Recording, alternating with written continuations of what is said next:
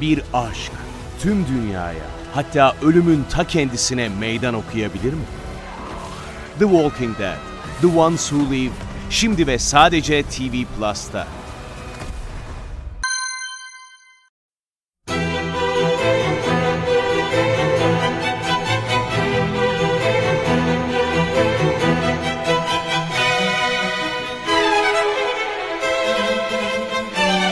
Herkese merhaba, Sinematris'te Görkem Öge ile birliktesiniz. Bu haftaki programımızda sinemasal açılımlar dosyamızın 18.sini gerçekleştireceğiz. Son birkaç haftadır biraz gündeme böyle hapsolmuştuk. En yeni filmleri hem sinema salonlarında hem de dijital platformlarda Netflix'te gösterime giren filmlerden size bahsetmiştim. Onlar hakkında yorumlar yapmıştım. Güncel sinema haberlerinden örnek vermiştim. Yani biraz gündemi tutmaya çalışmıştık. Bu hafta bir ara verelim. Sinemasal açılımlar dosyamızda yaptığımız gibi hem biraz sinema tarihine bakalım hem sinemanın belli türlerine, belli karakterlerine, belli alanlarına bir göz atmaya çalışalım. Programın başlığında görmüşsünüzdür. Bu haftaki konumuz kötü adam. Kötü adam çok önemli bir şey değil mi? Sinema için aslında bütün dramatik sanatlar için öyle. Bu arada hemen girmeden önce bir parantez açayım. Kötü adam diyorum ama kötü adam ya da kadın olması çok fark etmiyor aslında. Hani buradaki kötü adam vurgusu zaten kötü karaktere vurgu yapıyor. Cinsiyetle alakalı bir tercih değil. Onu belirtmiş olalım. Şimdi kötü adam diyorum ama tabii ki kötü adamı incelerken ister istemez kötülükten falan bahsetmek gerekiyor. Kötülük nedir, ne değildir? O da biraz felsefi bir sohbet gerçekleştirme gerekliliğini doğuruyor. Ben oraya fazla girmeye çalışmayacağım. Daha çok sinemacılar, senaristler, yazarlar ve hani kısmen de dramatik sanatlar konuya nasıl bakmış, iyi ile kötüyü nasıl ayırt etmiş, nasıl birbirine yaklaştırmış ve izleyicisiyle nasıl bir bağlantı kurmuş bunu incelemeye çalışacağım. Şimdi şöyle bir şey var ki genel olarak gişe filmleri diyelim. Genel gişe filmleri böyle bizi hani eğlendirme amacıyla yapılmış karşımıza gelen filmlerin zaten büyük çoğunluğunda biz az önce dediğim gibi iyi karakterle özdeşleştiğimiz için o bizim kılavuzumuz olduğu için karşı tarafta bir kötü karakter oluyor ve o kötü karakteri yani adı üzerinde kötü karakter, kötü adam ne diyorsanız deyin. Onun biz karşısında yer alıyoruz ve onun eylemlerini varlığını hemen hemen iddia ettiği birçok şeyi diyelim en azından kötü, istenmeyen veya bir şekilde uzak durulması gereken odakta görüyoruz. Okey bunda sorun yok. Bunu biz izliyoruz. İyiler kötüleri yeniyor. E, yaşasın kazandık hepimiz çok mutluyuz olarak o filmleri izliyoruz. Hani çok fazla incelenecek, çok üzerine fikir muhakemesi yapılacak, düşünecek bir şey sunmuyor bize bu filmler. Onları bir kenara atalım. Onlar üzerine söyleyecek dediğim gibi konuşacak fazla bir şey yok. Ancak ancak ha zaten bu arada tabii e, sinemanın özellikle ilk yıllarında diyebiliriz ki 60'lara 70'lere kadar çoğunlukla sinemada iyi ve kötü ayrımı gayet net, gayet belli. Hani bu, bu dönemin filmlerinde çoğunlukla kötü adamı anlamamıza, kötü adamın neden kötü eylemlerde bulunduğu, kötü şeyler yaptığı ya da hani bizim bakış açımızdan tırnak içinde neden kötü karakter olduğu üzerine çok fazla inceleme görmüyoruz bu yılların öncesindeki filmlerde. Ancak daha başka bir e, yaklaşımla yavaş yavaş dramatik sanat e, icra edicileri diyelim, sanatçılar, sinemacılar, yazarlar yavaş yavaş böyle mikrofonu, kamerayı kötü tarafa yönlendirmeye başlıyorlar. Aslında Fransız yeni dalgasında mesela Jean-Luc Godard'ın birçok filminde bizim izlediğimiz, takip ettiğimiz, sevdiğimiz karakterler hırsızlık yapıyorlar, cinayet işliyorlar ve Jean-Luc Godard bizi onların öyküsünü ortak ediyor. Şimdi o karakterleri bize tam olarak iyi olarak sunmuyor aslında ama onların içerisinde bulunduğu dünyanın, onların başına gelenlerin, onların mücadelelerinin onları çok da tercih edilmeyecek ve ahlaki olarak şüpheli ve hatta düpedüz kötü olarak isimlendirebileceğimiz alana kaydırdığını göstermeye, resmetmeye çalışıyor. Sinema tarihinde bunun üzerine çok güzel örnekler var ancak anlatacağım daha çok fazla şey var. Şimdi buna tam olarak odaklanmayayım. Şimdi böyle bir şey var ama dediğim gibi 60'lardan 70'lerden önce hani çok fazla biz kötü karakterlerle iç içe olmuyoruz. Onları anlamaya çok fazla çalışmıyoruz. Şimdi 60'lardan 70'lerden sonra özellikle Godfather filminden bahsedeceğim tabii ki. Çünkü Godfather kötü olarak isimlendirilebilecek alana bizi hiç sorgusuz sualsiz sokan o alanda gezinmemize ve o alanın karakterlerine yakınlaşmamıza, onlarla özdeşleşmemize olanak veren hatta bunu isteyen bir proje olarak yapıldığı zaman da çok eleştirilmişti gerçekten. Hani çok sayıda muhafazakar ya da böyle ahlaki hassasiyeti olan eleştirmenler, işte izleyiciler Hani o filmi Godfather demişlerdi ki ya sen hani Coppola alenen bizi kötü karakterleri bize iyi olarak sunuyor. Onların aslında kötü olan eylemlerini, yaklaşımlarını bize gayet erdemli, hatta belki yapılması kaçınılmaz olan eylemler olarak gösteriyor diye o film o zamanlar bayağı eleştirilmişti. İşte şimdi orada güzel bir denge var aslına bakarsanız. Çünkü Godfather üçlemesi temel olarak gücün yozlaştırıcılığı üzerine bir proje olduğu için ancak ilk filmde tam olarak böyle bir mesaj filmden çıkmadığı için Godfather 1'in özellikle bu açıdan eleştirilmesini anlayabiliyoruz. Şimdi az önce bahsetmiştim ya hani bir filmler hani normal gişe filmleri çok böyle kötü tarafı anlatmaz. Onlar kötüdür. İyiler kötüleri yener. Konu kapanır. Herkes mutlu olur diye bir film grubu var demiştim. Onu dediğim gibi bir kenara atıyorum. Godfather gibi filmlere geldiğimizde ikinci bir grup var ki çok daha özenli, çok daha incelikli yazılmış, iyilik ve kötülük arasında ilginç bir denge kuran kaliteli gişe filmleri diyelim, iyi gişe filmleri diyelim. Zaten hani bu sohbetimizde de daha çok incelememiz beklenecek olan filmler bunlar ki birçok gişe filminde ve özellikle de Godfather sonrası 70'lerden sonra çok fazla gişe filminde ama dediğim gibi çoğunlukla iyi olanları iyi ve kötü arasındaki çizginin giderek bulanıklaştırıldığını, gayet iyi ile kötünün birbirine aslında çok yakın olduğunu, bazı projelerde iyi ve kötü karakterin aslında aynı madalyonun farklı tarafları olduğunu gördük. Şimdi bakın bu çok incelenesi, üzerine çok fazla şey söylenmesi gereken bir durum ki en başta hani sinema tarihinin en güçlü, en harika kötü adamı kim diye hani soracak olsak herhalde birçok sinema sever Darth Vader'dan bahsedecektir. Darth Vader karakteri gerçekten inanılmaz bir kötü karakterdi. Şimdi ilk üçlemede biz yani 1977, 80, 83 yıllarında yapılan Star Wars'larda Darth Vader karakterini inanılmaz bir kötü karakter olarak gördük. O niye kötüdür, nasıl kötüdür falan. Hani bunun üzerine çok fazla açılım yoktu. Darth Vader ikinci üçlemede resmen iyi karaktere dönüştü. Hatta düşmüş karaktere dönüştü ki işte Star Wars bu açıdan gerçekten çok güçlü bir örnek olarak karşımıza geliyor ki aslında iyiliğin ve kötülüğün aynı kişinin bedeninde ortaya çıkabileceğini çünkü ana, hani Anakin Skywalker e, Darth Vader'ın önceki hali diyelim gayet erdemli çok böyle harika bir karakterdi çok üzücü şeyler yaşamıştı, can sıkıcı şeyler yaşamıştı, bir anlamda kandırılmıştı. Yaşadığı deneyimler sonucunda o iyi karakter kötü bir karaktere dönüşmüştü. Ve film bunu bize gayet çok ikna edici biçimde anlatıyordu. Şimdi iyi karakterle kötü karakterin arasındaki çizgi yavaş yavaş flulaştırılıyordu dedim ya. Bunun başka örnekleri de var tabii ki. Ancak illa iyi karakter iken kötü karaktere dönüşmeyip belli sebeplerle, belli felsefi sebeplerle, belli yaklaşımlarla kötü karakter olmaya soyunmuş, bazılarına göre kötü karakter olarak görüldüğünün farkında olup o karaktere sarılmış ve onu benimsemiş inanılmaz karakterler var. Buna da çok yakın zamandan Marvel evreninin en güçlü kötü karakteri olan Thanos'u örnek vereceğim ki Thanos Avengers filmlerinin üçüncüsünde Infinity War filminde ilk kez karşımıza gelmişti ve orada çok şaşırtıcı biçimde aslında hani bu kimileri buna çok şaşırdı aslında ben de şaşırdım ama belki de ortada şaşılacak bir şey yoktur. O filmden sonra Twitter'da on binlerce tweet atıldı Thanos was right etiketiyle yani Thanos haklıydı etiketiyle. Thanos kendince bir şeye inanıyor. İnandığı bir şey var. O inandığı şeyin peşinden gitmek için kötü bir karaktere dönüşüyor ve Avengers filmleri iki tane film defalarca kez Thanos'a neden kötü olduğunu hani bazı kişilere göre bize göre en azından hani film neticede onu kötü bir karakter olarak sunuyor. Bu doğru. Hani o iyi bir karakterdir demiyor. Ancak onun neden e, kötü karakter olduğunu diyelim ya da yaptığı eylemleri neden yaptığına defalarca kez sahne açıyor, alan açıyor ve o karakterin dediğim gibi hani farkındaysanız hep zorlanıyorum yani o karakterlere kötü demeye ama hani yaptıklarını diyeyim neden yaptığını uzun uzun anlatmasına izin veriyordu. Buna benzer bir başka karakter söyleyeyim hemen size Joker. Batman'in ve bence de sinema tarihinin en büyük kötü karakterlerinden bir tanesi zaten Joker.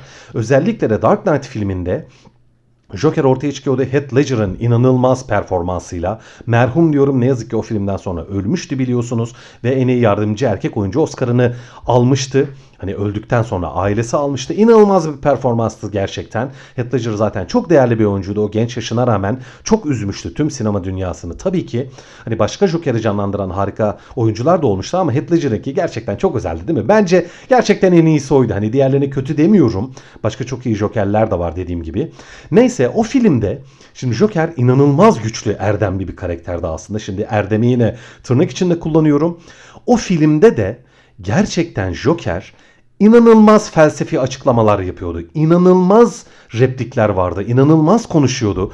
Yani o filmde Hani biz hepimiz Joker'e mi hak verelim, Batman'e mi hak verelim aslında? Gerçekten bilemiyorduk. İkisi hani zaten birbirinin tam antiteziydi. Ee, Batman üzerine birçok kez eski programlarda Batman ve Joker'in ikiliği üzerine birçok şey söyledim. Burada o konuyu uzatmayayım ama işte Joker kötü bir karakter olmasına rağmen Hani ona hak vermek aslında gayet mümkündü. Kendi içinde çok tutarlı bir karakterdi. Kendi içerisinde çok haklı bir karakterdi. İşte bu bahsettiğim ikinci film türü işte hem Godfather'ı örnek veriyorum, hem Star Wars'u örnek veriyorum, hem Avengers'ları örnek veriyorum, hem de Joker'ı örnek veriyorum. Başka örnekler de verebilirim tabii. Mesela ilk aklıma gelen Matrix'teki Ajan Smith kötü karakteri ve Neo ile yaşadığı ikilik. Onun yaşadığı ikilik Batman ve Joker ikiliğine çok benzer gerçekten. İnanın hani hemen hemen aynıdır. Yine eski programlarda bundan bahsetmiştim. Şimdi bakın hep kaliteli çok güçlü gişe filmlerinden bahsediyoruz değil mi? Bu filmler çok para kazandı. Gişe filmi ancak gerçekten felsefi açılımları da olan, duygusal psikolojik açılımları da olan filmler ve görüyoruz ki hemen hemen hepsi kötü karakterini aslında saf kötü olarak konumlandırmıyor ya da en azından onların kötülüklerini ya da neden kötü olduklarını ya da neden bizim kötü olarak isimlendirdiğimiz eylemlere imza attıklarını onlara anlattırıyor bu filmler. Dediğim gibi mikrofon uzatıyor, kamera uzatıyor, onlara alan açıyor, sahne açıyor. Sen neden kötüsün arkadaşım? Hani bir anlat bakalım diye onlara söz veriyor. Bir aşk tüm dünyaya hatta ölümün ta kendisine meydan okuyabilir mi? The Walking Dead, The Ones Who Live, şimdi ve sadece TV Plus'ta. Ee, Thanos örneğinde bahsettiğim gibi hani Thanos was right demişti ya çok geniş kitleler onu haklı bulmuştu. Joker'i haklı bulanlar, işte Darth Vader'ı haklı bulanlar, başka birçok kötü karakteri haklı bulan gerçekten hani sayısız sinema sever var. Aslında ben de onlardan hani biriyim diyebilirim. Benim de haklı bulduğum aslında çok fazla kötü karakter oldu. Şimdi bu durumda bu filmlerin hani nasıl diyeyim o kötü karakterlerle iyi karakterlere hak verip vermeme konusunda böyle ortada olmaya çalıştığını görüyoruz ve kötü karakteri kötü olarak sunsalar da ama yine de iyi karakteri daha çok böyle hani ne yapıyorlar? Onun kılavuzluğuna bizi sokmaya çalışıyor o filmler. Neticede diyorum Joker kendi açısından çok haklıdır, güçlüdür ama neticede Batman kazanır ve biz Batman'i daha haklı görürüz değil mi? Elbette. Diyorum aynı şey Star Wars'ta da oldu. Aynı şey e, hangisine örnek vermiştim? E, Avengers evet e, Thanos'a karşı da olmuştu. Neticede Thanos'u da yendi Avengers ekibi. Neticede kötü kaybetti iyiler kazandı değil mi? Peki tamam. Şimdi bu ikinci gruptu. Orada iyi kötü biraz fluydu hani kötüye de hak veriyorduk ama neticede iyi kazanıyordu. Bir de üçüncü bir hani film grubu var. İşte burada sular iyice bulanıyor. Ne oluyor biliyor musunuz? İkinci grupta sinemacılar bize erdemli olmanın, güçlü, iyi bir insan olmanın farklı deneyimlerle bizi iyi ya da kötü karakter olabileceği mesajını taşıyordu. Son grupta ne oluyor biliyor musunuz? Öyle daha da tehlikeli sulara giriyoruz. Hani iyiyi kötüyü hak, kendince haklı görmek bir yana. Üçüncü grup filmler bize dünyanın zaten herkesi iyi ya da kötü kılabileceği ya da zaten insanın içinde, herkesin içinde bir kötülük olduğu ve herkesin aslında gayet basit sebeplerle kötü karaktere dönüşebileceği ve kötü olabileceği mesajını taşıyor bu filmler. Şimdi bakın burası daha da tehlikeli sular. Bu tehlikeli sularda benim tabii ki hani çok gönül rahatlığıyla anacağım ilk yönetmen kim biliyor musunuz? Hani bu filmleri yapan yönetmen deyince ilk aklımıza gelecek yönetmen Michael Haneke. Michael Haneke'nin bütün karakterleri kötüdür ama o karakterler aslında filmlerde bize gayet böyle hani normal demeyeyim ama son derece normal kendilerince en azından normal hayatlar yaşarlarken çok rahatça kötüye dönüştüklerini, kötüye dönüşebildiklerini ya da bizim kötü olarak isimlendirebileceğimiz şeyleri gayet rahatlıkla eylemleri icra edebildiklerini, yapabildiklerini ve aslında onların yaptıklarını belki de hepimizin yapabileceğini mesajlayan filmler yapıyor. Şimdi bakın çok tehlikeli. Gerçekten çok tehlikeli. Mesela şöyle bir Michael Haneke karakterine kötü bir şey yapsa karakter siz ona sorsanız ya bunu niye yapıyorsun diye sorsanız alacağınız cevap nedir biliyor musunuz? Neden yapmayayım ki? Hani bu mesela Ölümcül Oyunlar filminde aynen bu replik vardır. Hani bunu niye yapıyorsun diye sorar. Tırnak içinde iyi karakter, kötü karakter. O da der ki niye yapmayayım? Michael Haneke'ye göre dünya ve insan zaten kötülüğe çok açıktır. Kötülüğe çok gebedir ve bundan dolayı da iyi ve kötü arasında aslında hani bir çizgi bile yoktur neredeyse. Michael Haneke bu tip filmler yapar, bunu mesajlar, tamamen felsefi sularda yüzer. Buna hak verip vermemek zaten çok zordur ama zaten Michael Haneke ona hak verip vermememizi çok da umursamaz. Şimdi başka bir filmden örnek vereceğim. Bu biraz daha hani Michael Haneke tabii ki hani entelektüel kitleye biraz avantgard bir isimdir. Daha sanat filmi dediğimiz filmleri yapar falan ama şimdi e, geniş kitlelere hitap etmiş ve çok hani yüksek hasılat rakamı elde etmiş sansasyonel bir filmden bahsedeceğim şimdi size. Oliver Stone'un Katil Doğanlar filmi. Şimdi bakınız bu sinema tarihinde de çok özel bir film. Orada tamamen zaten hani filmde iyi karakter diye bir şey yok zaten. Kötü karakterlerle özdeşleşiyoruz. Hani şimdi filmi tabi Z kuşağı e, sinema severleri filmi ancak belki de duymuştur. İzlemeyen çok fazla sinema sever arkadaşım vardır. Onun için çok kısaca filmi özetleyeyim. Mickey ve Mallory adlı iki sevgili bunlar birbirlerini seviyorlar aşıklar. E, başlarına çok kötü şeyler geliyor. Bunlar ailelerinden evlerinden kaçıp birlikte cinayetler işlemeye başlıyorlar. Bir yolculuğa çıkıyorlar. Amerika'nın gelmiş geçmiş en büyük seri katillerine dönüşüyorlar. Sonra yakalanıp hapse atılıyorlar ve e, Amerika'nın işte en sansasyonel televizyon programlarını yapan e, Wayne Gale filmdeki karakterin adı bir televizyoncu bunlarla hapishanede bir e, röportaj yapıyor. Şimdi bakın muhteşem bir film. Zaten diyorum hani izlememiş e, sinema sever arkadaşım varsa sesimi duyan mutlaka izleyin diyorum. Bana göre sinema tarihinin gerçekten en büyük başyapıtlarından biridir. Hani ve sadece tek bir açıdan değil. Yani bugün hani kötülükten, kötü adamdan bahsediyorum ben size. Ancak filmde bambaşka konular üzerine de muhteşem tespitler var. Çok çok iyi bir filmdir gerçekten. Şimdi orada televizyoncu karakter 50 kişiyi öldürmüş bir katille röportaj yapıyor. Bakınız dikkat ediniz. Ona mikrofon uzat. Hani az önce dedim ya işte bakın hani kötü karakterlere bazı filmler mikrofon uzatır, ka- kamera uzatır. Onları hani kendilerine anlatmasına izin verir dedim ya. Burada artık bu tamamen bedenlenmiş durumda ve orada diyor ki yani sen neden birini öldürüyorsun? Nasıl birini öldürüyorsun? Hani o tetiği çekerken hani hiç mi elin titremiyor? Arkadaş yani sen nasıl birini öldürebiliyorsun diye soruyor. Nasıl bir cevap veriyor biliyor musunuz Mickey? 50 kişiyi öldürmüş bir katil. Diyor ki bunu doğadaki tüm canlılar yapıyor zaten diyor. Hani öl, bu sadece öldürmek doğada zaten var diyor. İnsanlar diyor herkes zaten katil. Hani katil olmayan insan yok ki diyor. Siz gidip orman kesiyorsunuz, ağaç kesiyorsunuz, binlerce hayvanı öldürüyorsunuz ve buna endüstri diyorsunuz diyor. Bu da cinayet diyor. Ben diyor senin gibiydim ama evrim geçirdim diyor. Yani benim açımdan baktığımda sen bir maymunsun diyor. Öldürmek son derece doğal bir şey. Doğada zaten var olan bir şey diyor. Şimdi bakınız bu açıklama size ikna edici gelir gelmez bilmiyorum. Ama o karakter bunu söylerken o kadar rahat ki, o kadar kendinden emin ki izlemeniz lazım. Zaten çok çılgın bir film. Öyküsü zaten o filmin Quentin Tarantino'ya ait. Senaryosunu bir ekip yazıyor ve yönetimini de Oliver Stone yani gerçekten inanılmaz bir filmdir. Dediğim gibi hani tekrar övmeyeyim hani övmekten bitiremeyeceğim bir film. Hani filmde zaten inanılmaz çılgınlıklar oluyor ve az önce söylediğim gibi biraz Michael Haneke'nin mesajına yakın biçimde film diyor ki zaten dünya o kadar çığırından çıkmış, o kadar ürkütücü bir dünya ki ve insan zaten o kadar tekinsiz ve o kadar hani kaybolmuş bir varlık ki Zaten herkes kötü olabilir. Zaten herkes cinayet işliyor ve zaten bu dünya kötülüklerle dolu bir dünya. Yani ondan dolayı iyiyi ve kötüyü ayırt etmek son derece anlamsız bir şey gibi bir mesaj taşıyor bu film. Ee, bu noktada artık hani konuyu yavaş yavaş toparlayayım şöyle bir noktaya geliyor. İyi filmler hem duygusal olarak hem dramatik olarak hem felsefi olarak belli mesajlar, belli misyonlar taşıyan filmlerden biz görüyoruz ki aslında iyi ve kötü karakter arasında gayet flu bir çizgi var. İyi insan yaşadığı deneyimlere göre, karşısına çıkan eylemlere, deneyimlere göre, yaşadığı ne yazık ki sarsıcı ya da üzücü olaylara göre gayet kolay kötü karaktere dönüşebiliyor ya da dönüşebilir. Bu mesajlardan bir tanesi. İkincisi zaten dünya içerisinde bol miktarda hani herkesi iyi karakterden kötü karaktere dönüştürebilecek kadar kötülük taşıyor zaten. Ve aynı zamanda felsefi olarak da insan belki de zaten kötü.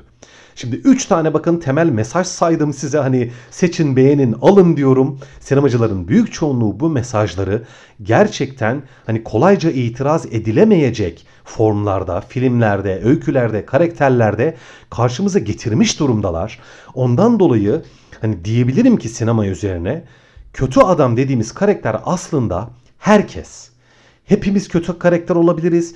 Bu dünya, bu düzen, bu sistem, bu yapı, bu felsefi organizasyon diyeyim zaten kolayca kötü karakter, kötü adam ortaya çıkarabiliyor. Ondan dolayı aslında dediğim gibi hani hepimiz kötüyüz ya da kötü adam da, kötü karakter de biziz ve zaten aramızdan çıkan karakterler. Şimdi birkaç kötü adam karakteri verdim, örneği verdim. Bir iki tanesini de son olarak incelemeye çalışayım size. Hani nasıl kötü olmuşlar ya da hani, hani kötülüğü nasıl anlatıyorlar ya da kendilerini nasıl konumlandırıyorlar diye. E, sinemasal açılımlar dosyamızda intikam konusundan bahsetmiştim. İntikam için kötülük yapan, öldüren ya da işte hani kötü eylemlerde bulunan, şiddet eylemlerinde bulunan gerçekten çok fazla karakter var ve hatta belki de dediğim gibi hem Godfather'ın kötü adamları, gangsterleri hem Star Wars'un kötü adamı, Thanos diyeyim yani Marvel'ın kötü adamı ya da başka birçok kötü adam belki de aslında sadece intikam alıyorlar arkadaşlar. Yani yaşadıkları kötü şeylerin faturası olarak dünyaya kötülük saçıyorlar, insanlara şiddet uyguluyorlar, öldürüyorlar vesaire. Şimdi burada bir denge var. İyilik kötülük arasında bir denge var. Başka muhteşem bir kötü karakterden bahsetmek istiyorum. Yine bu da sinema tarihinin en iyi kötü karakterleri kimdir anketlerinde daha önce adı geçmiş bir karakterdir ki Elm Sokağı kabusunun baş karakteri Freddy Krueger gençlerin kabuslarına gelerek hani bir kasabanın tüm gençlerini öldürmeye başlayan kasabanın çocuklarını o kasabanın yetişkinlerinin elinden alma motivasyonuyla gençleri öldüren bir kötü karakter. Hani harika değil mi? Yani kendi içerisinde yine tırnak içinde diyorum harika değil mi? Çok güçlü bir kötü karakter. Peki neden? Freddy Krueger neden kötü? Neden ürkütücü, korkunç bir yüzü var? Niye? İşte o filmde de bu zaten seride birçok kez anlatılıyor ve benim az önce bahsettiğim intikam olgusu altında Freddy Krueger'ı anmamız gerekiyor. Freddy Krueger bir kasabanın yetişkinleri tarafından öldürülmüş bir karakter. Şimdi bakınız ve intikam alıyor. Ona kötü diyebiliriz değil mi? Evet. O sizce kendisine kötü diyor mudur? Hiç zannetmiyorum. Tıpkı diğer kötü karakterlerimiz gibi. Yani aslında kötü karakterlerin hiçbiri ve aslında bizim kötü olarak isimlendirdiğimiz hiç kimse kendisine kötü demiyor. Kendisini kötü olarak gören hiçbir insan yoktur diye hani bir fikir vardır bilirsiniz. İşte zaten bundan dolayı da iyi filmlerin kötü karakterleri aslında kendilerince kötü değiller ve sinemacılar da zaten bu nedenle de kötü karaktere mikrofon uzatıyorlar. Onun neden bizim açımızdan kötü göründüğünü anlatmasına olanak veriyorlar ve hatta belki de dediğim gibi buralar tehlikeli sular ona hak vermemize olanak sağlıyorlar diyeyim en azından. Evet biraz zor bir konu değil mi? Yani o hak veriyor muyuz, vermiyor muyuz? Hepimiz gerçekten kötü müyüz ya da kolayca kötüye dönüşebilir miyiz? Bu soruların cevaplarını diyorum size bırakıyorum. Herkes kendince hani bir cevap verecektir, bir çıktı elde edecektir. Ancak sinema hani hiç dediğim gibi üzerine konuşmadığım o ilk grup filmi bir kenara atıyorum. Bütün böyle sinemanın güçlü filmleri, değerli filmleri, önemli filmleri iyi ve kötü arasında son derece flu bir çizgi olduğunu iddia ediyorlar. Hemen herkesin kötüye dönüşebileceğini iddia ediyorlar. Ya da günümüz dünyasındaki birçok deneyimin, birçok olayın, eylemin insanı kötü karakter kılabileceğini ve zaten aslında herkesin de kendi içerisinde Michael Haneke'nin söylediği gibi bir kötülük olabileceğini iddia ediyorlar.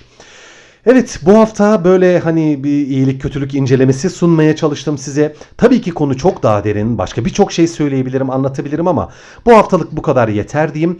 Bu hafta iyi ve kötüyü, kötü adamı incelemeye çalıştık. Önümüzdeki hafta tekrar görüşmek üzere. Teşekkürler.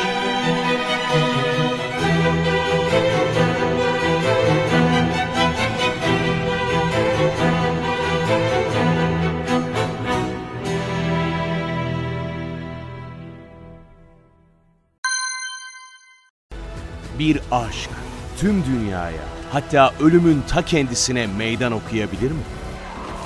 The Walking Dead, The Ones Who Live şimdi ve sadece TV Plus'ta.